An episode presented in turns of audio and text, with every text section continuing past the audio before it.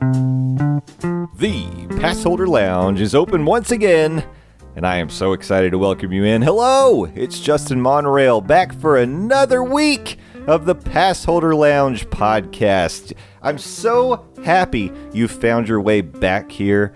Find yourself a big, nice, cushy spot on the couch and crack open a drink and let's have a good time. This is episode six of the Passholder Lounge. Today we've got a good one. Our friend Keenan, from formerly from Part of Our World podcast, is joining us today, and we're going to talk about some Kings Island. But before we get into that, I promised last week I'd do a few shout outs for some of those folks who have already taken the time to rate and review the podcast. I'm going to do that right now. Five stars from our friend Nova Listener. Nova started listening the Morning Monorail a few months before the show ended. It quickly became one of their favorite podcasts in the in the Disney genre.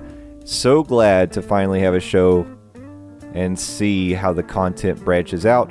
Love the first few episodes. I did a terrible job reading that. From now on, I'm just going to read it from the first person. But thank you, Nova listener. Five stars. Appreciate that so much. Kevin loves Gaga. Five stars. Unlike my real dad, Justin came back after saying we needed milk and a pack of camels. Not going to touch that one. We're just going to move right along, but I think I know that's our friend Kevin. Kevin Dix. He'll be on the show. We're gonna we're gonna chat probably around the holidays. He'll be uh, he'll be joining us. He's the the creator of the notorious, infamous, even dirty butthole cocktail.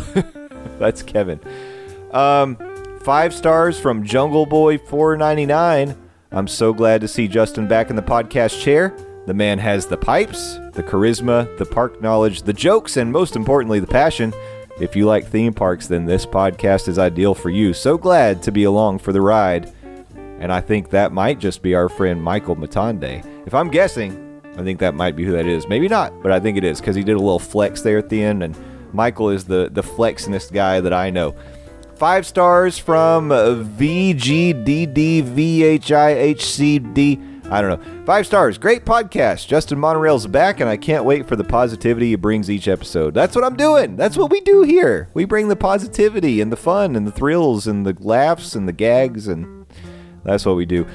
Five stars from our friend Tony. Disney Discussions, a must listen for any theme park fan. Thank you, Tony. Five stars from Disneyland Donna. Love the parks. Listen to this podcast. Great topics and guests too. Love the podcast. Justin, keep up the good work. Glad you're back. Love Donna. Thank you, Donna. I love you too. And finally, five stars from our friend Cocktail Bob, or as he is known on the iTunes, Bobby Dollars. Justin's mom told me to give him five stars, and no one wants to be on the wrong side of an angry mom. Welcome back. Love the new format and overall adult fun angle with the theme park lean.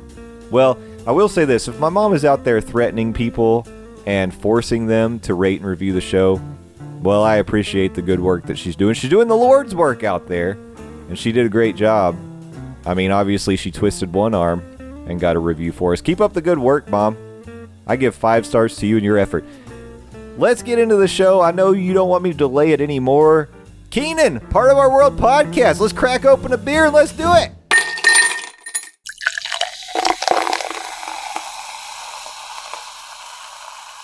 They are perfect. I could have said it in a different tone, but I went with hello. Hello. Hello. Hello. Hey, What's gotta going get on, man? gotta get those deep radio baritones going. I know. I'm still, you know, kind of getting my uh my uh, podcasting legs back underneath me. I gotta find my voice again somewhere in there. But well, it's uh, very it's very natural and soothing. So Oh, nice, thank you, nicely sir. done. maybe I should start my own ASMR channel, or I could maybe do some like bedtime stories. I, I think those are popular. Like, um, there are people who like. I, I recently heard of this. There are podcasts that are meant to be listened to, like while you're trying to go to sleep. I wonder if I could do that. You think I could do that? Yeah, I would. I I'm not super into ASMR. I think it's kind of creepy. like I know some people that are like, oh, it's great, so soothing, but I'm like, ugh, stop making mouth noises. I don't like the mouth noises either, as I just did one directly Yeah, into the microphone. Perfect timing for a mouth noise. Man, it's so good to see you. It's it's been a long time. I mean, I know we we keep in touch, we chat over the the social media and the text messages, but it's it's so good to be able to actually have a conversation, even in this context where we're podcasting, but but just to be able to to connect again in, in a personal way is is it feels good. I'm happy to be able to do it. Yeah, man. I'm real excited to be sitting here talking theme parks with you again. Oh yeah. So what's going on? I know uh, for you guys, you you have is the is part of our world podcast on a long hiatus, or have you ended the show at this point? It is done. It's done. Yeah, and and you know, it's funny is there, there were a lot of reasons why we ended up not doing it, and not to throw my wife under the bus, but the number one one was that she was just not that into it anymore, and I was putting a ton of work into it. Yeah. So I still kind of wanted to do something. You and I have talked, like you know that I still mm-hmm. want to like stay active in the community and and do something. Um, so I had I had recorded this kind of solo breakup message to our listeners, and here's why we're stepping away, and our marriage is fine, and all this stuff. Because you know rumors start to fly. well, they they stopped the show. I, I, just have to say, especially following the end of maybe my podcast, where that I came out and let everybody know, hey, we're in the show, and this is what happened. So you know that's kind of why I did it because I know that rumors get out there. But yeah, I, I know what you mean. So you recorded it, never released it. Yeah, she goes, well, you're not going to include me with that? And I'm like, I just didn't think you wanted to. And she's like, well, if we're going to do like a farewell message, then I want to be part of it too. And I was like, okay, let's do it. And then we never did. hey, you know what that means to me? The door is still open. And, may- it, and maybe at some point, you know, you'll be back on the scene. It could happen. We could yeah. be back. I will say this: if it's if part of our world podcast comes back, it'll be Rachel and I. Yeah. If I do something without her, it will be something different. Yeah. Yeah, that makes sense to me. I mean, the show was you guys, so for sure that that makes a lot of sense. Um, but I know people have lit, have missed hearing you too, sir, and so I'm glad to be able to um, you know team up with you and, and, get a show out there. And and by the way, I mean um, here in the early shows, I don't mind kind of re- repeating the premise a little bit, but um, this is very, really going to be a show where I mean, it's it's sort of an open door to whoever wants to sort of participate. I I, I have tried to build out a little bit, bit of a schedule early on with with some different um, guest hosts, and uh, but as I go forward, just know that uh, any anytime that you feel like you want to join up and and talk some theme parks, I, I, maybe I can share a schedule with you, and you can let me know what you might want to be involved in. Um, but but you would be welcome to do that for sure. Heck yeah, I'd love to be a part of it. I'd love to be is, a part of your world, Justin. Hey, hey, hey! Now, so this this is uh, this is the pass holder lounge, and uh, so part of the pass holder lounge is we're going to get together. Of course, we're going to come together under our mutual love of theme parks and themed entertainment. Uh, but really, this is a place where we can we can talk, we can socialize, we can have a couple of drinks. I'm having myself a Rogue Dead Guy Ale tonight, and uh, and and really just kind of see where the conversation goes. But I am sort of trying to tailor conversations to be interesting and relevant to the people that are part of the show. And so today, our quote unquote subject is Kings Island and the golden celebration of its 50th anniversary. Um, because not only are you are you a pass holder to Kings yep. Island? Yes. You are. Okay.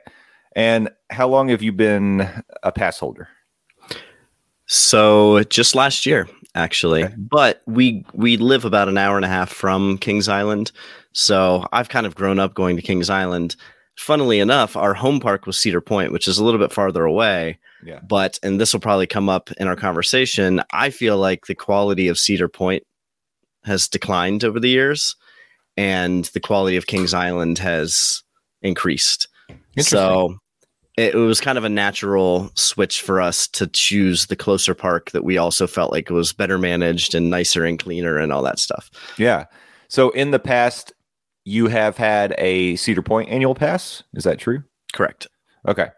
Um, so that's great. I mean, I love Cedar Point. That's going to be a show, a whole nother show we'll have to do at some point. Maybe we can even get Nate involved in that one and and make that uh, uh, a multiple host conversation. But um, but yeah, Kings Island for me is a place that I, I grew up going to because I've got so much family in the Cincinnati area, and of course we would travel multiple times through the uh, um, each year.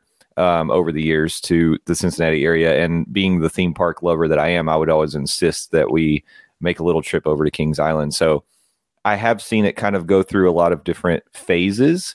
And I will say, I'm glad to hear that you say that it's kind of like continuing to improve and um, and really kind of get its feet under it over the uh, last few years because I feel like there was a little dip.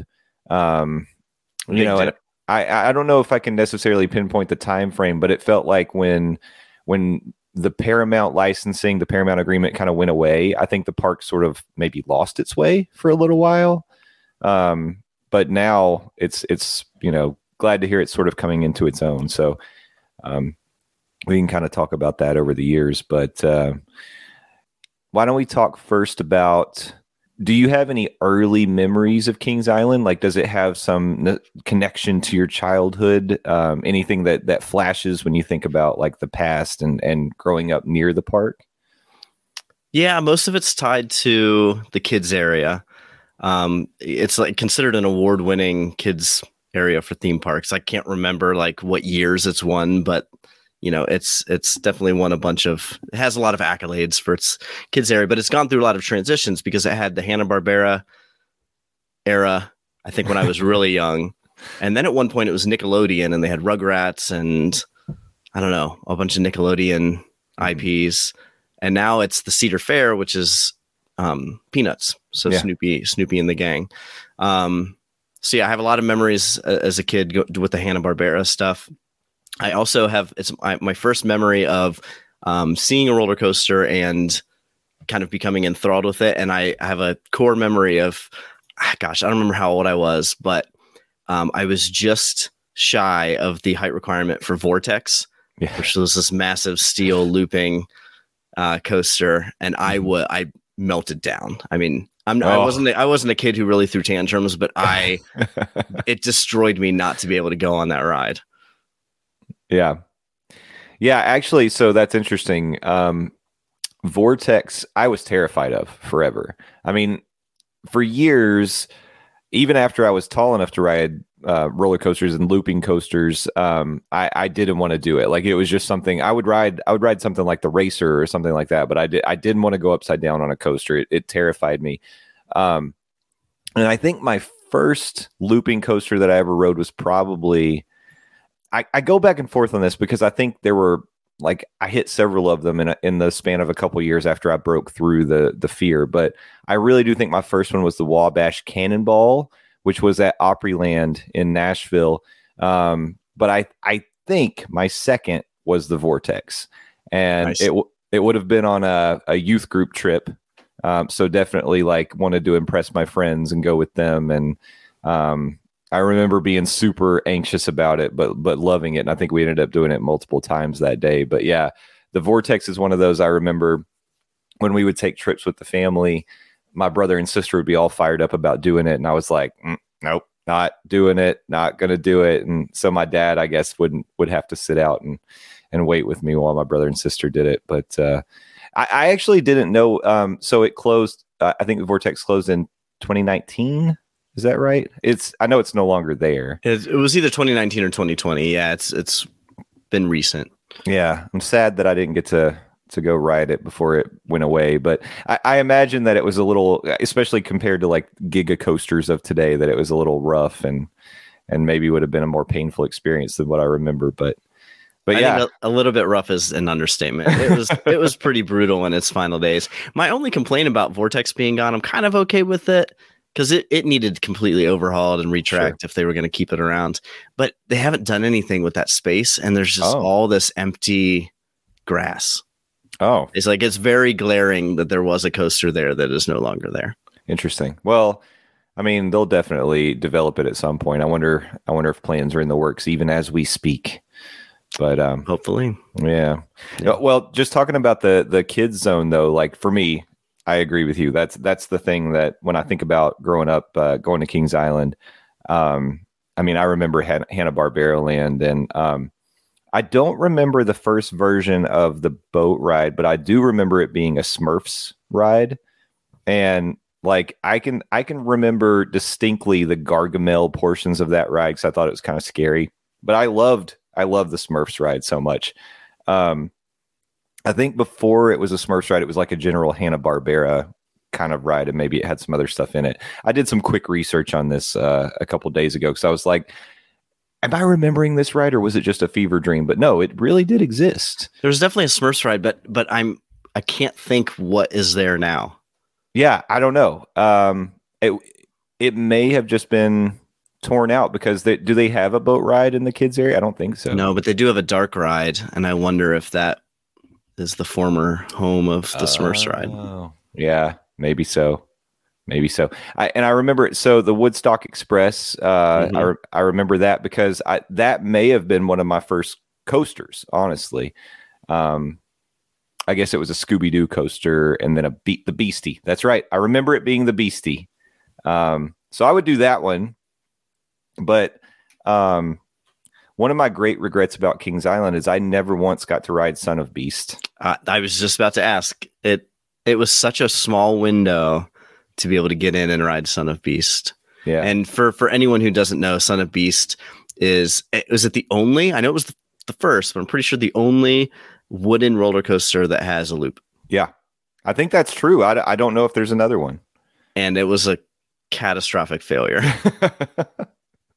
Severe injuries. I think there was one death from it. Mhm. Um, it was the the downtime for it. I mean, it was down all the time. It was just a huge waste of money for them, unfortunately, because the concept was super cool. But did you did you get to ride it?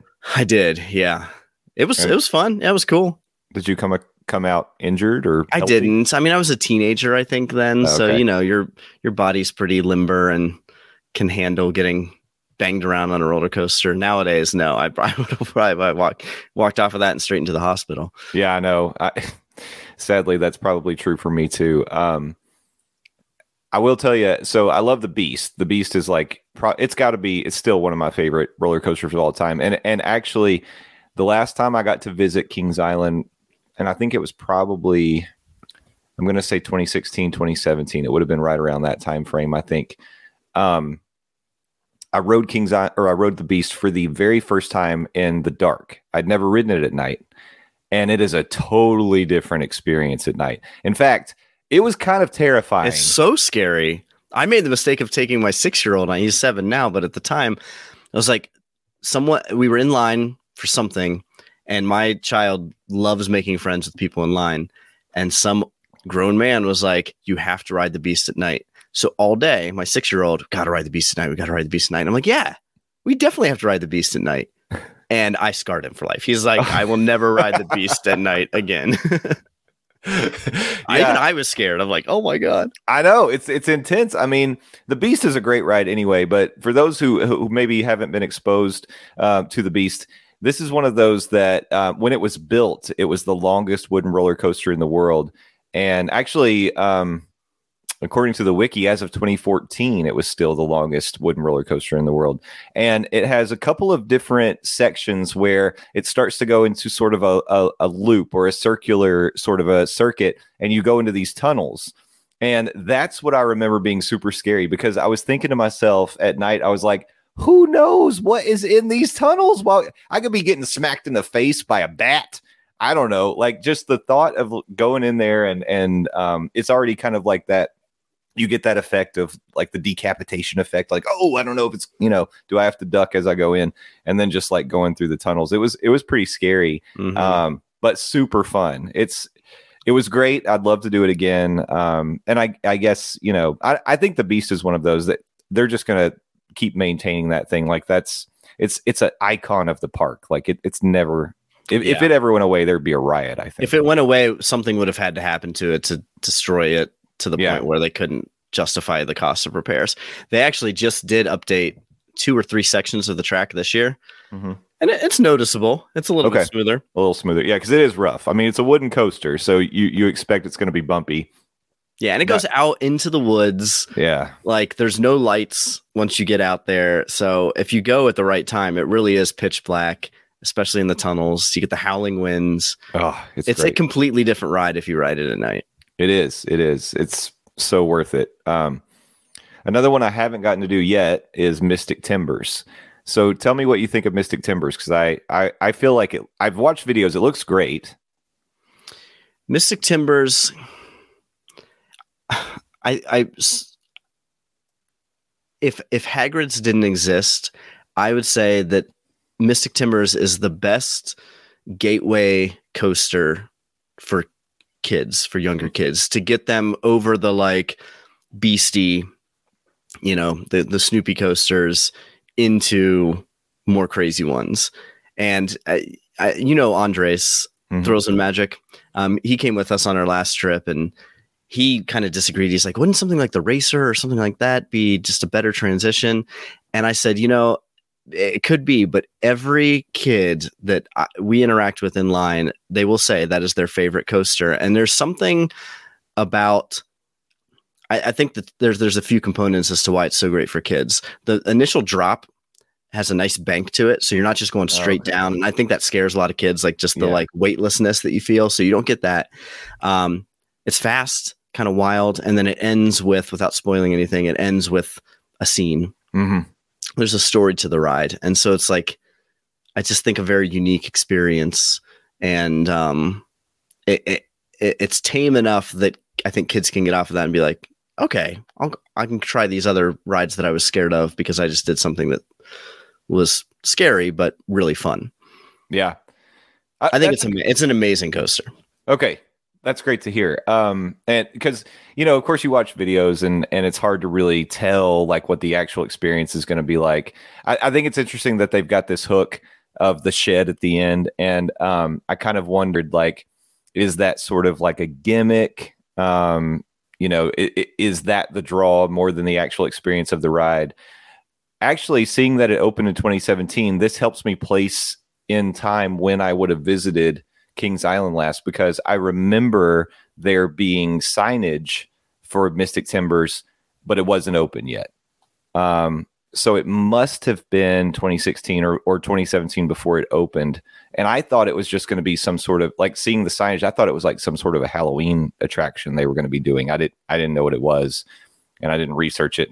But um, yeah, I I'm gonna have to I'm gonna have to check that out. I, this is this is all making me want to go, and and I guess this year would be a great year to go because it is the 50th. Um, have you been able to go this summer? Yeah, we've been quite a few times, and um, when you get the season pass, this is kind of what hooked us. We got we got it last August. That got us through their Halloween weekends, which they Mhm. call the Haunt. There's a Winterfest, which yes, it's Ohio in December, so it's very cold. um, but Mystic Timbers is open, and then their indoor coaster is open, and they have parades and goodies and all sorts of stuff. It's very cool. Um, so we got a lot of bang for our buck even before this 2022 season opened up and we Nice. we went opening weekend and then I think we've been four times three times so we've been four times total this summer. And yeah, we go does- sorry. Go ahead.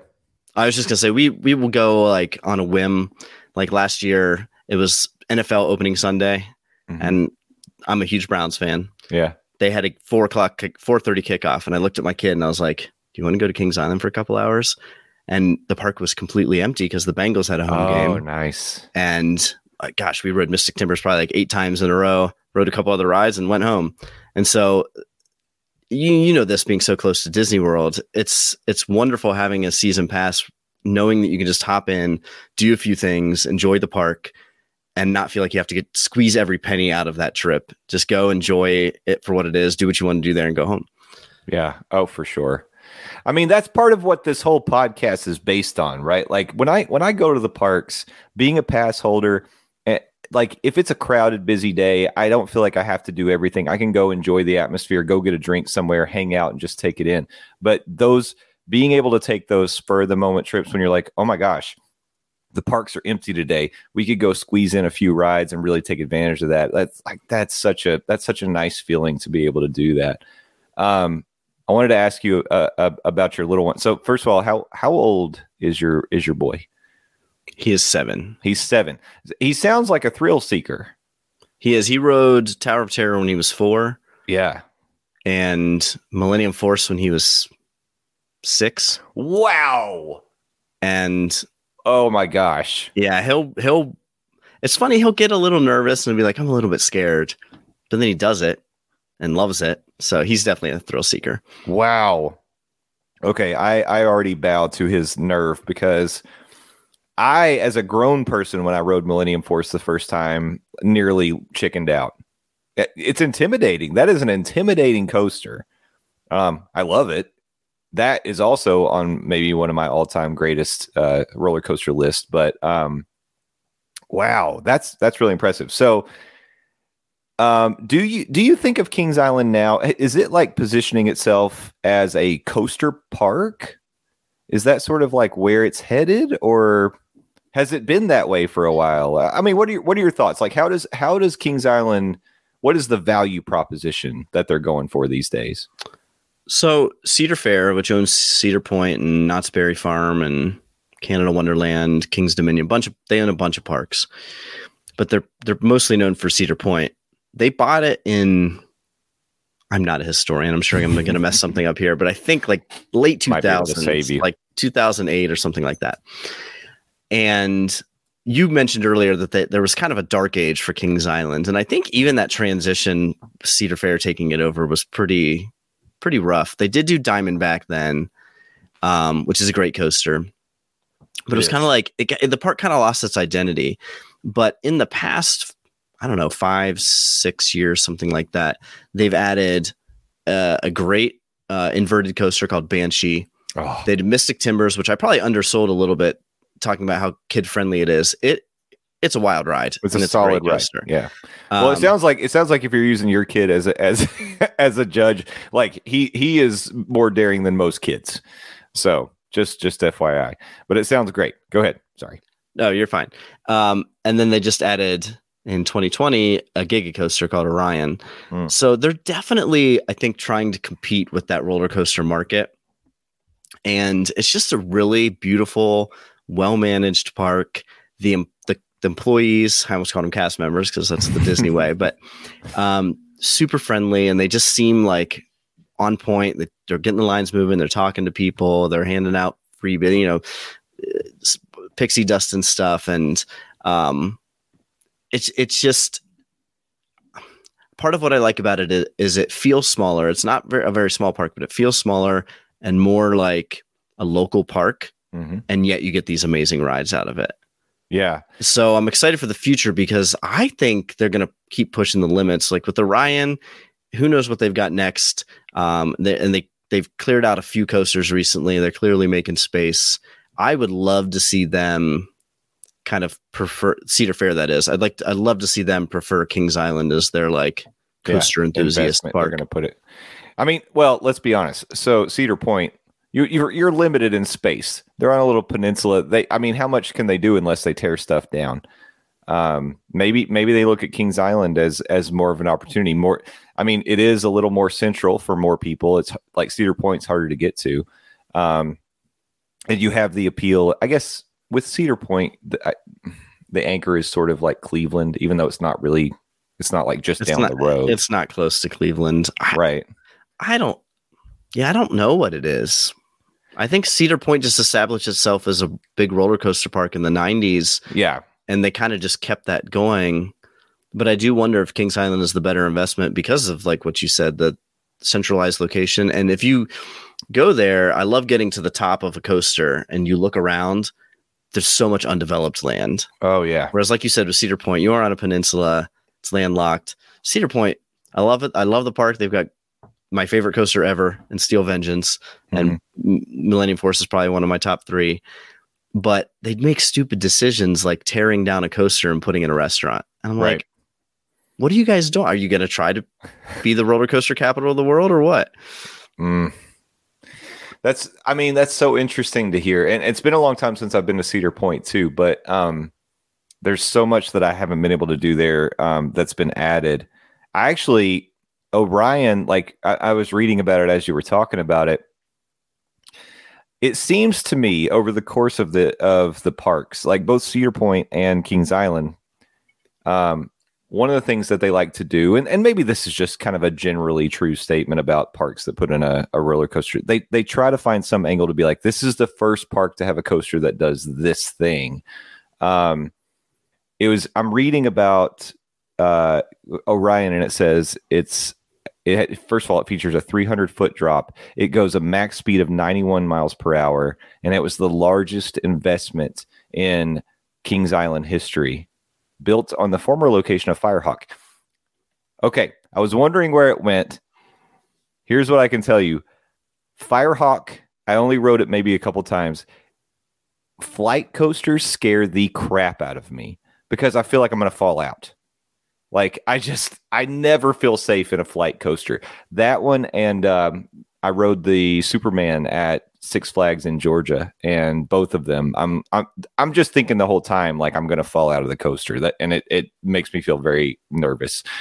But um, my story about Firehawk is, um, I'm trying to. You might have to help me remember how they do. I I think I remember that when you load onto Firehawk you get in the seat and then it like laid back before it launched. I think. I think it was like so you would sit down and then it would and then the seats would recline to where you were on your back, and then you would go up the lift and then turn around because you were then, eventually it would flip over belly down. Yeah. yeah. right. So like I think you would go up the lift on your back and then it would turn over when it got to the top. I if I remember it right, that's what I that's what I think it did. So I had my mom's camera in my pocket when I was riding uh, Firehawk at one point, and so as it laid back, the camera just gently slid right out of my pocket and then onto the platform that eventually like lowers out of the way. Luckily, one of the we'll call them cast members, team member, whoever they saw it happen, they came over and grabbed it for me. But I was like, you know, this is why they tell you you need to have no loose secure your loose articles before you ride these coasters. Um, but I'm I'm kind of sad it's gone because I do think I like I like the novelty of of flight coasters, but um, it sounds like I mean it was replaced by something much more superior anyway. So um, i am excited to go back. There's so many reasons to go back right now. Yeah, so many things I haven't done. Yeah, I for those um, flying coasters, I feel like the novelty is very cool, but it never feels as fun as I think it's going to feel. Like if you're yeah. you, are like, oh, I'm flying, so I'm gonna feel like I'm flying, and then it's just like I'm kind of just uncomfortable just twisting around here. Same thing with stand-up coasters. I'm like, I don't think I've ridden a stand-up coaster that I truly enjoyed mm. and didn't feel just uncomfortable. uncomfortable, yeah. So Kings Island used to have the Cobra. King Cobra, yeah. Um, that was the first one, the first stand-up coaster I rode. And I think you're right. I mean, they they sacrifice, I guess, comfort and uh, um, utility of the seats for for the novelty of it. Um, I this is what I say about a flight coaster too. If you're just uncomfortable, like laying on your stomach, you're you're probably not going to be comfortable in a flight coaster because all your weight is like on that harness. You know, mm-hmm. however however it lines up that tends to be somewhat uncomfortable. But I'm just sitting there the whole time, like I'm gonna fall out of this thing. I don't know. I, I can't get past it. And I, I tend to maybe I shouldn't, but I, I tend to trust uh, like coaster safety mechanisms because I'm like, these things get tested. They would never let people on them if they're not safe, you know. But which is true f- for the most part, but for the most part, well, because freak accidents happen. Yeah, but they absolutely do test them, and yeah, they yeah. wouldn't let us on it if it wasn't safe. That's I have to believe that. I I even tell myself that when I go to like the the local county fair or whatever. Oh, hell no. Not ride fair rides. You know someone died at our um Ohio State Fair. Oh my god. A few a few uh, years ago. Was what do you know what ride it was on? So I think the person who died was actually a bystander, but mm. it was one of those spinny rides and it like came detached from the ride and people flew out of the ride. Holy crap. And I think gosh, I'm I'm I don't recall all the details, but I think a ca- one of the cars flew off and then hit the person who died. But Holy it was a huge moly. tragedy, yeah. And it's like I've always been wary of, of fair rides, and after that, I was like, "There's no reason for me to get on a ride that is not super regulated yeah and that can be packed up in a weekend and yeah. shipped to another part of the state like that just doesn't seem smart Let me tell you what you don't want to do when you're at the fair. You don't want to closely inspect like how they're put together because what you will see is like basically large safety pins Hmm. that are holding the joints together. It's not good. It's not good. It's not safe. Um, but I do it. I do it because I love a fair. Look, I am drawn in by bright, flashy lights, and then you you get a couple of those fried Twinkies in me, and I'm good. I'm game for just about anything. Let's do it. fried fair food to me is the only reason to go to the fair. We sometimes get some good concerts. I think I think I'm just um bitter because our fairgrounds are right by Ohio State's campus Hmm. and I which I lived on for a decade and every year the fair would come to town for 2 weeks. Uh, Traffic was awful. it was just I a just- pain. Oh, I hated it. And so Yeah. I got this real cynical sort of like, oh, fair sucks, man. My kid would probably like it if I took him, but I have not taken my son to the fair. I hate it. I hate that. oh, he'd be down. He'd want to ride everything. Oh, you'd have- God.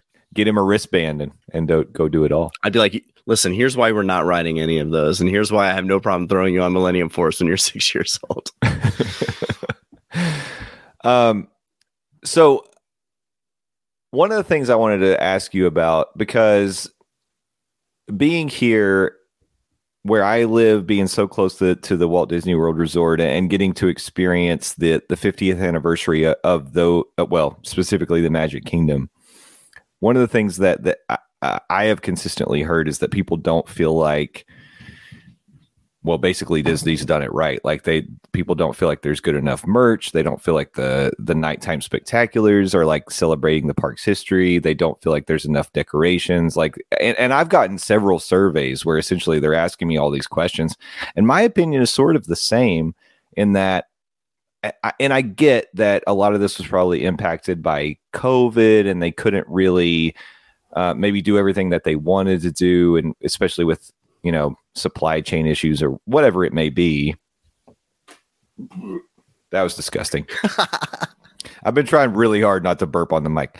Um, but I wanted to ask you about how Kings Island has been celebrating their 50th because um, I, I just feel like for whatever reason Disney's missed the mark and um, it, it hasn't really hasn't really felt like the 50th that people hoped for. So what's what's Kings Island doing to celebrate their 50th? you started talking Walt Disney 50th, and I'm like, I'm sitting here thinking about all the things I don't like about. and I'm like, oh God, don't go in a rant. Like, don't start ranting about hey. Walt Disney. No, do it. You can if you want to. Tell me what you don't like. What Well, well, no, but you asked what is Kings Island doing? Here, you know, you know what? I will sum it up in one sentence, and then we can talk about it. Okay. The big difference between Kings Island's 50th and Magic Kingdom or Walt Disney World's 50th is that Kings Island is celebrating the park. Mm. Fair. literally everything. I mean, all of the snacks, and this is a minor thing, okay, but I think it's cool. All of the snacks that they have are named after an old ride, That is cool. like a defunct ride. I think they have some that are st- modern and still exist and stuff like that, but for the most part, they're all classic rides.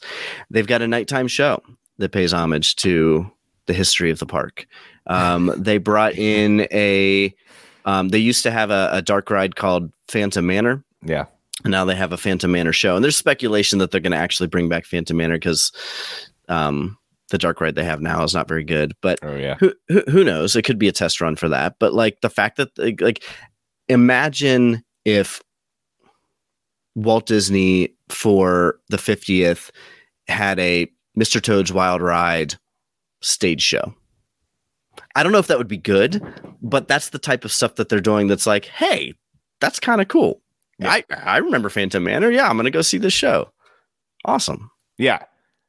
Exactly. Well, that that's exactly it because why don't we acknowledge the fact that this was something the fans loved and that is gone now and we can do something to celebrate it because it is part of the park's history. I, I think that's amazing. I actually um, I haven't seen any videos or, or anything of the Phantom Manor uh, stage show. I think that's really cool. I'm glad they're doing that. Um, I remember that ride. I, I I mean, it's one of those things where okay, if it were still around today, somebody would write it and they're like, wow, this is really outdated and cheesy, right? I mean, obviously. But you could say that about like the Tiki Room Yeah. Carousel of Progress, but it's still there for a reason. it's still there because it's part of the park's past and it's it's I was actually thinking about this today as as I was kind of like planning for our conversation. I was thinking like um okay. Uh, This is maybe going to be an extreme example and and let's let's set aside some of the um potentially racist objections and and other things that are going on but okay let's say for example and splash mountain was like an original attraction. It wasn't but let's say that it was um and now it's being totally rethemed. And the reason i bring this up is because um there are people who for for honest legitimate reason like they have a lot of nostalgia tied to that ride and they're like i it's going to make me very very sad that it's totally changed. So when i was thinking about this i was like well at some point the the effects and you know the scenes like everything everything starts to get very dated and maybe it gets broken down maybe it's hard to maintain but why can't you and, and again i know this isn't a great example because this ride it's for me by the way i'm totally fine with it being tiana's bayou adventure. But um why can't you in in a situation like this take a ride and and infuse maybe a better example is like spaceship earth. Like infuse modern technology. You don't have to like totally overhaul the scenes. Um, just infuse modern technology upgrade the scenes keep a lot of the nostalgia and just kind of enhance it a little bit. Um, but but keep the soul of what that thing is and and a lot of the you you got to keep the icons you know um You got to be thing- careful with that though, because then you end up with like Tiki Room under new management or Well- Stitch's Great Escape and stuff like that. yeah I look, I'm totally with you, but I just I feel like when Disney's like, "Hey, we need to modernize this," they're like, "Let's just slap an IP on it." Yeah, and that's not really what I mean. I, I and I know what you, I know that's they've done it wrong. Absolutely, they've done it wrong in the past. I, I wish I could think of like a good example where maybe they've done it right. Well, okay. What about Jungle Cruise? Is that a good example of maybe where they've done it right? Like they have have tried to modernize it, keep it relevant, um, maybe take away some some insensitivities that may have been involved in the past, but just it hasn't totally changed. It's still the Jungle Cruise. It's not the Jungle Cruise under new management um, and you still get to see the backside of water. Um, maybe, Yeah, you know, Even before that, the fact that Jungle Cruise was this technologically advanced ride, and when it wasn't anymore, is when we really got the skippers with the jokes. That was Yeah. a great, great shift to keep the posterity of the ride, but also keep modern guests entertained. oh, that's interesting. So, okay, so with a ride like Phantom Manor, would you have been able to do something where it becomes very self-aware? It's like we we realize that this is like a cheesy. It's not scary, and some of the effects are very cheesy, and you can see the seams and the effects and things like that. Why not become almost like like break let's break that fourth wall a little bit that that's something that you know i know that now at this point we've had several deadpool movies and there's all these things that have done this sort of thing but but why not sort of like take that approach to something like phantom manor it doesn't have to go away. We don't have we don't need boo blasters on boo hill. Um but just become very self-aware and self-referential and and kind of taken in that direction. I think people would sort of like gravitate towards that a little bit more and they could accept that a little more. Even you could probably by doing that infuse more changes and, and people would be okay with it as long as you were you were doing it from the heart in a loving way Well, yeah, Um, I mean, even before the movie, look how popular Jungle Cruise is, yeah. And it's a 50 year old ride. yeah. Well, I don't know. yeah it's I'm been i mean no but you're right. I mean like you know it's it's been around a really long time. And the, the thing that brings you back there is the fact that it knows that it's ridiculous and you get that experience with the skippers so i don't know. That may not be applicable across the board but i think for phantom manor maybe maybe it would be. I would love to see it come back um that's that's one of those that i that i have some pretty good memories riding i ag- again kind of like a, a gateway experience for for haunted attractions too um, if kids are maybe a little nervous about such a thing. Um, actually, this this brings me back to you mentioned that uh, with your AP. Did you actually get access to uh, like? Did you get tickets to go to the Halloween haunt? Yeah, so there it's not a separate ticketed event. Oh, okay. Yeah, you just show up, all the rides are open, and there's haunted houses and scare zones. Did you do the haunted houses? A couple. How, They're how fun. would you how would you rate them? They're fine. I mean, are we comparing it to Halloween Horror Nights? No, which I'm just- like Hollywood level makeup and props and stuff. It's they're fine. Okay. Part of the problem is um the way they like there there's some great effects. I will say this. Like in some of the queues you get put into these rooms and there's these animatronics and all sorts of stuff going on. None of it's really scary. And then when you get to the haunted house portion of it, it just kind of falls apart because they pump it's so busy and they just pump so many people through. Oh yeah. And I don't remember, I haven't been to Halloween Horror Nights since I think 2008. So I don't remember if it was this bad, but you lose a lot of the impact of somebody jump scaring you when the group five Yeah, feet in front right of in you front of just you. got jump scared. Yeah. So, um, but I don't know. I guess they're they're they're fine. They're pretty good. I'm gonna go again this year and have a good time. So, and the scare zones are fun. They pump a bunch of fog in, and so you get people just coming out of the fog and getting in your face. And I was stuff like trying that.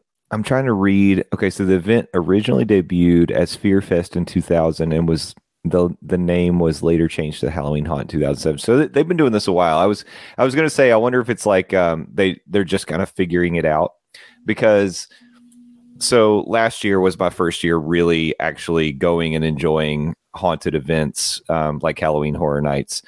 Um and I did that first and then I went to Howl-O-Scream at SeaWorld and it was SeaWorld's first year doing something like that. And you could tell it was because they just hadn't quite figured it out yet. I mean, the houses were pretty good, but they they really um they were trying lots of different things and they were trying to do maybe they were trying some things to maybe make them different than some of the other um like haunted events and it was just like mm, I mean, obviously this is year one, and and this year I'm I'm excited to go back and see what they do with year two. But um, yeah, the, now that I am open to such a thing, I ask this question because I'm like, ooh, should I be making a trip to Kings Island for a Halloween haunt night? Um, They're super. need- they're they're very fun. You're, you're gonna have a great time.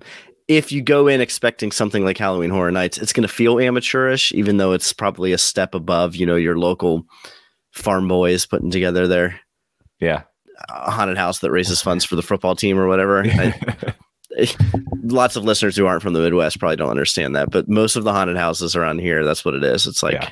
you go out into the middle, you go drive hour out into the middle of cornfields, and you get a Mhm. bunch of high schoolers jumping out at you with chainsaws. that's how it is. It's, in the it's South, better. too. It's better than that. Yeah. Okay. Fair enough. Well, this leads me to my next thought, which is uh so correct me if I'm wrong, Keenan. You're you are turning 40 this year, is that correct? I am. I am also turning 40. I know this we are. We are both, and pretty close. I think I'm August 24th, and you are September 9th. September 9th. Yeah. Yeah. So you are what, like just a little over a, a, a couple weeks my elder, right around that. Um, so we're going to be celebrating together at Halloween Horror Nights. Um, and sort of. We're celebrating your birthday, but my wife was like, "Hey, for your 40th, you should spend all the money to go down there." I'm like, "Hell yes, we're doing this." well, I don't mind sharing the event with you. I mean, it's a milestone birthday. I, you know what, we can have our, we can, you know, it can be a co-headliner event. let's as- let's as just buy each, let's just buy each other a drink, Oh, a absolutely. happy, a happy birthday, and then we'll toast. yeah we're we're gonna do it um so um i do have you eh, okay multiple questions came to mind first of all have you ever been to halloween horror nights Yes, one time, and when was that 2008. I think. okay so it's been quite a while Yes, all right I was like 26. I think. so what is what is your feeling about haunted house mazes like eh, do do you do you get nervous about them are you excited do you think it's silly like how what's your mentality about going into to a, a haunted house I want to be scared. I Okay. like being scared. I, I it's a fun feeling. I think when I'm like, you know, the adrenaline's pumping and you don't know what's going to happen. But I don't get scared that easily, and so most of the time it comes Okay. across as campy, sort of like this is just fun, and you know, especially get people in your group who do get easily scared, and you're la- I'm kind of laughing at them the whole time, like this is awesome. They're getting so Yeah. scared. Um, I will say this: at Cedar Point last year, we went into a haunted house. I can't remember the name, but it, it the concept was this: it was just pitch black, and they had like trash bag material that was being blown, so you'd kind of like have to squeeze in, but you really weren't actually pressed in, but it felt like it was pressing on in you and stuff kind of grabbing at your feet. And the whole idea behind it was there wasn't really there were some people jumping out at you, but it was mostly just can you navigate your way through this maze in pitch black? And sometimes you're down, you're just kind of ducking as far low as you can get, squeezing in between tight spaces, and not being able to see a few inches in front of you. I was like, this is scary. That got Like, you. what's gonna happen? Yeah, especially when it got tight, I'm like, I don't know where to go, and the, all these walls are closing in on me, and I'm not claustrophobic, but that I was like, we got out of that, and I was like, that was actually kind of scary. Oh my gosh. That sounds that yeah, that sounds pretty intense cuz that's a pretty unique sounding house too. Um for me what happened I- look, I I've made no uh illusions about the fact that like I'm not I'm not brave. I am terrified. I'm a chicken. Um and up until last year, the idea of going into a haunted house like honestly um like I, I just was like no I, i'm not doing it i don't care if it makes me look like a baby i don't care if it makes me look like a chicken i like i just can't there's something about it that i couldn't i couldn't get past um I broke through that wall last year and now i i've gotten to the point i think because let's be honest i ended up doing halloween horror nights twice last year and i did Howl-O-Scream i ended up walking through a couple houses practically on my own um, and I got to the point where I was like, I realize the point here is they are supposed to scare me. That's what I want to happen. And so, like, I actually started slowing down my pace because I wanted things to happen to me and things like that. Um, and um, this year, I mean, I I'm so re- like I'm I'm ready now to start like expanding out to some other some other experiences. So um that's why i mean i'm totally open to maybe i i need to check the dates i this sounds like maybe it'd be a good excuse for me to come up come up to kings island and maybe give this one a shot um and, and then maybe get a few roller coasters in while i'm at it You'd have to. oh yeah Well, look, we're half an hour or an hour and a half away, but you got a place to stay.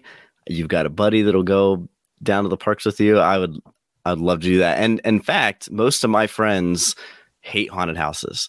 oh And the past few times I've gone to Cedar Point and Kings Island for haunted houses, we do a couple, and then they're like, "Oh, you want to go ride uh, Mystic Timbers again?" I'm like, "I guess, but it's it's the haunt. Let's go do a haunted house. Yeah. yeah that's why we're here Let's go ride Maverick." And it's like, well, it's tempting because right the lines are usually shorter for coasters when you go to an event like that. My thing is, I I I like um the gore, the special effects, and I love when you go into a scene that's really well put together and they do something cool that makes you go, "Oh man, like how did how did they pull that off?" Like Yeah. dismemberment or just crazy stuff, and and part of what makes Halloween Horror Nights to me, I think, the best of the best is the effects that they employ are totally cool, realistic. You're watching a movie, like you're in the movie. Yeah, I mean that's where they I mean that's how they differentiate themselves is is they've got that, you know, the funds, the and the creative and the and the team to put together these ridiculous effects, which when you're backed by I, I guess like a movie studio, this is what you get. But um but I I sort of do think it's fun going to like some of the you know when we talk about SeaWorld, Howl-O-Scream or or Kings Island um uh, any any of these where maybe they don't have the same resources i think that's pretty fun to see how they you know how are Mhm. they going to pull it off like you know because you got to be a little more creative you got to be a little more intellectual about how you do it which is you know to tie it to uh, one of my favorite ips um, Stranger Things season one, I mean, they had no money to create that show, and so they had to be really creative with how they did their special effects, and and it was effective. Um, sometimes when you get all this funding and you you know it, it ends up not being quite as as effective because it's just like all right well you just dumped money into it and didn't work but um but anyway halloween's a long way away uh yes. I just think when i went i the, the house that stuck out to me the most was a movie at the time i had not seen the thing.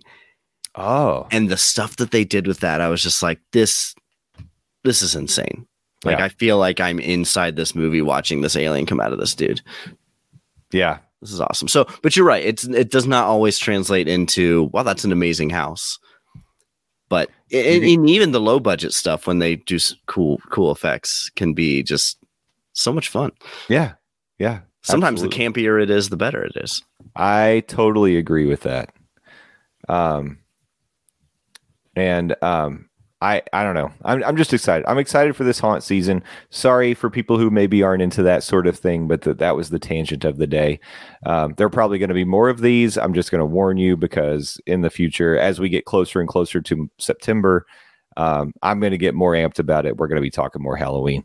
It's my favorite holiday. I love Halloween. yeah well and the premise of your show i think is impossible for us to avoid tangents Yeah. it's gonna happen It's Yeah. the, it's the pass holder lounge we're just talking having We're passes to places that are cool Exactly. Exactly. Um so okay. So let's let's end with let's talk about you you talked about sort of like how Kings Island is sort of positioning itself these days. Um and and how it's sort of like trying to draw some people in and, and maybe Cedar Fair will start to look towards Kings Island as sort of its show park. Let's put the money in there. Let's let's invest there. Um, how how would you for for people who maybe um, haven't been to Kings Island, like what what what would you tell them to expect, or or what might you what what would be your pitch to get people to like give it a shot if they were maybe coming to Cincinnati or or in the area for one for one reason or the other? So a pitch would be for starters, there's something for everybody. You don't have to be a coaster enthusiast. It has great coasters, and if you are a coaster enthusiast, you're going to love it. Um, but it's it's similar to Disney. In fact, I it, I could be misremembering this, but I'm pretty sure because they opened like what a year after Disney World. Not even. I think. Not even. But I, I remember reading something along the lines of that they had been to Disneyland and they wanted to become like a Disneyland of the Midwest. And if you walk into the park, there is a main street. And it's pretty, it's pretty incredible. Like you walk in, um, there's fountains that go right down the middle, and then there's two paths on each side of the fountain, and then straight ahead is a replica of the Eiffel Tower. And to me, it gives me those like Disney theme park emotions that you get walking into a park and just being like, I'm here. This place is magical. We're going to have a great time. Like I said earlier, it's got an award winning kids area. Um, and there's just tons of good shows and um, midway rides. And I, I think I, of the theme parks that I've been to, I think it's one of the coolest. I, I love the layout. I love the cleanliness of the park, the the management, and they do like you mentioned earlier with the 50th, they do lots of cool stuff. Um, the treats are are fairly good. I think Mm, I love treats. I know. I don't I don't think anyone's at least in my experience done it better than Disney. And not to continue to trash on Cedar Point, but their like festival food sucks. Oh, Kings Islands is pretty good. They got some Okay. winners. Um but yeah, the, it's just it's just a quaint quaint makes it sound small and not impressive, but it it it's it feels quaint, but then it has these like magnum opus rides that you're gonna love. We didn't we did not talk about um Diamondback. oh, Diamondback. Why did we not talk about Diamondback? Incredible ride. It's great. Like all their rides are long. Even the racer, which is this old like 1970s wooden coaster, is super long. Like you go at way out and then come back. And it used to go backwards, hmm which was incredible. It doesn't anymore and probably never will.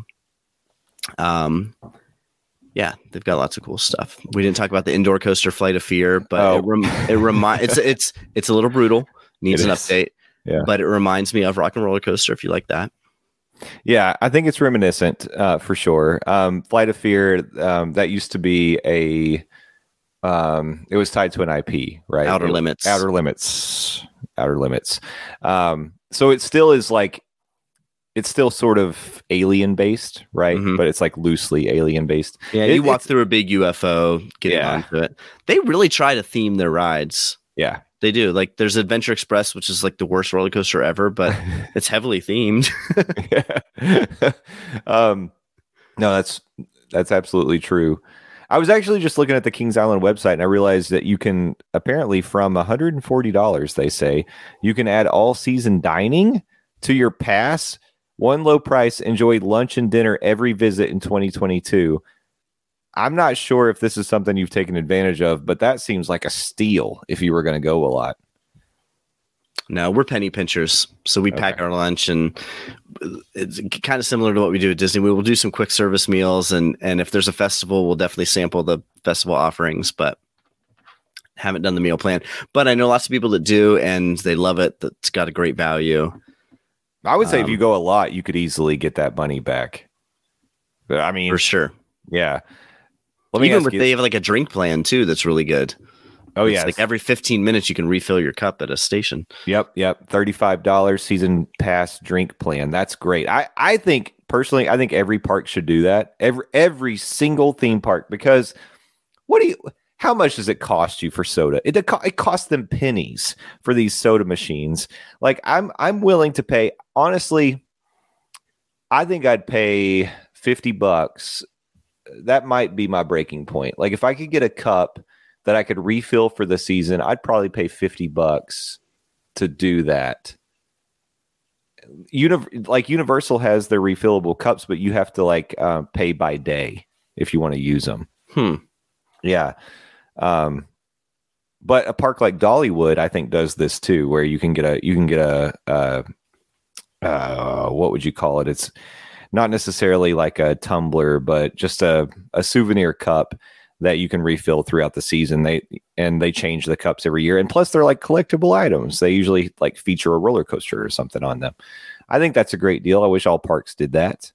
Um, It's kind of mind blowing. Disney doesn't do something like that with the Coke sponsorship that they have, yeah, and and they had the dining plan with the mugs, right. and now you can buy the mugs for like twenty bucks. I think make them Yeah. forty, make them forty bucks, and just say every time you go to a quick service, you can get soda. It's fine. You're not going to lose any money. Um, where can I get a drink in Kings Island? They got any lounges, any bars, anything like that? they do. There's this um like beer garden type place. Um, I can't think of any lounges, and we're I'm on the pass holder lounge. I feel like they need a lounge. you got to keep in mind every literally every time I've gone, I've been with a seven year old. so I'm well, not. he seems advanced beyond his years. He might enjoy. I just hand him a beer. Gosh, no. there- I mean, there's plenty of places to get a drink, but I'm trying to think of a, an actual lounge. I personally have not been to one. I've failed you in this regard, Justin. Uh, that's okay. That, but no you know what? If you if you come up here for the hunt and we go, we will we'll we'll hunt down a lounge and we'll have a drink. Yeah, it, and it may be that they don't have them. I mean, because you know, it's it maybe they're if if they're gearing towards like being a, a family friendly environment, that's not a focus for them. That's fine. Um, but I'm just saying because this is true for Universal too. Listen, you put in a couple themed lounges, you got my money. I'll be there. I'll be there. Amen. Um, and I think that's something that a lot of these parks could take a little more advantage of. But um, Okay, I feel not stupid. I just went to their website and the beer garden, which is the one I mentioned, is the only like alcohol specific place that they have. Okay, tell me about the beer garden. What, what do So- they got? So do you remember that they had that like Oktoberfest themed Yeah. dining hall? Yep. Uh, it's it's kind of like the um Simpsonsville Springfield or whatever at Universal where you on the outside it looks like whatever, it looks like beer garden. And then when you walk in, you've got Panda Express and you know your hot dog place and all those different all those different options. Behind that, like kind of around the corner, there's like a outdoor pavilion. So it's not a traditional lounge in the sense of like Nomad Lounge or La Cava de Tequila or something like that. It's you know just a open open air Yeah. beer hall. Okay. Do they, I wonder if they offer? So I, I'm trying to. I found Beer Garden now, and what I'm wondering is, so there's other dining locations you might enjoy. There's a Miami River Brew House and Festhaus. What what Yeah, I would like the, to Fest know- House is the Oktoberfest place, and the Miami River Brew House is like a sports bar. So Okay. not not really a lounge, but that place has great food. Okay. Do they have like local microbrews? Yes. Yeah. Well, then I'm in. I will Okay. go. Miami River Brew House. I'm coming for you. Um, yeah, I'm, I'm checking it out right now. Okay. Yeah, beer from Cincinnati's finest breweries. Perfect. Perfect. That's all we need. They got wings, they got beer. Miami River Brew House. That's the place to go. So, with that, I feel like we should probably invite our friends to join us at the Kings Island Miami River Brew House. We will see you there. Uh, Keenan, thank you so much for joining me. This this is uh this is going to be episode six of the podcast, and and actually, if we're being totally transparent, this is the second recording that I've done for this show. So, still trying to fill it out. I'm I'm happy that you are part of this experiment, and uh, really good to connect with you, man. I- Is, there anything that you would like to promote for yourself right now?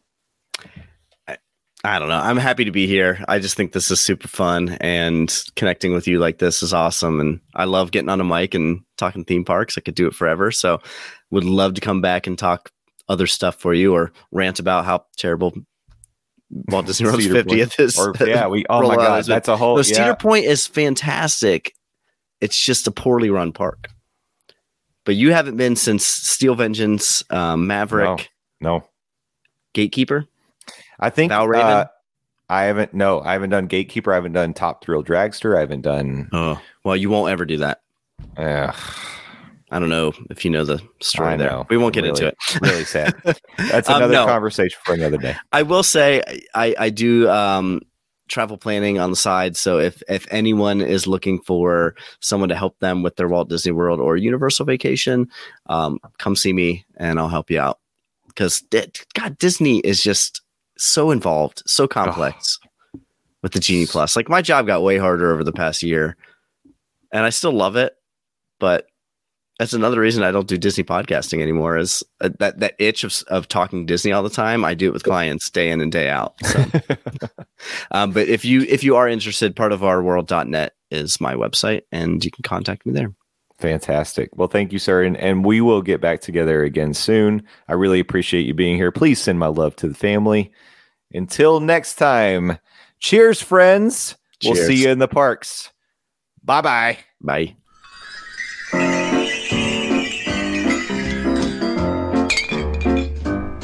This is the last call for alcohol this evening. Oh, yes.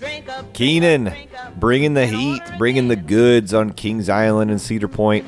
What a fantastic conversation that was with Keenan. And I cannot wait to have him on again. We will certainly be doing it again soon. And by the way, this is Keenan's 40th birthday week. Happy birthday, Keenan! Holy crap! You before me, buddy. Welcome to Middle Ages. I'm on my way. I'm about to join you, but uh, glad you get to go there first. But cheers, Keenan. I'm so excited and happy uh, that we can release this episode on your birthday week. A little treat, a little special treat, just for you, just to celebrate Keenan. Even though I feel like I talk most of the time because I can't make myself shut up. I just can't help myself. Either way, happy birthday, sir. Everybody wish Keenan a happy birthday. Go to uh, Twitter and hit him up and wish him a happy birthday if you haven't done so al- already. You know what? You can go on Twitter and you can follow the Passholder Lounge podcast as well. We're at the PHL Pod. That's at the PHL Pod on Twitter. You can email us passholderloungepod at gmail.com. Any questions, comments, feedback, anything you've got, please, please, please go give us a review on iTunes. Five stars. Five stars. That's what we want. But, you know, I know you're going to do what you want, as always. And you are entitled to do that. But I would appreciate five stars. And you know what? Take care of yourselves. Take care of each other. Be safe out there. And enjoy some frosty cold beverages in honor of Keenan and his 40th birthday. Raising my glass to you all. Thank you so much for joining me once again. Have a great weekend, and we'll talk to you next time on the Passholder Lounge. Cheers. Bye bye. Eight, nine, ten, that old clock's ticking. About time to say goodnight. This is the last call for alcohol this evening. Drink up, drink up, drink up, then order again. You don't have to go home, but you can't stay here.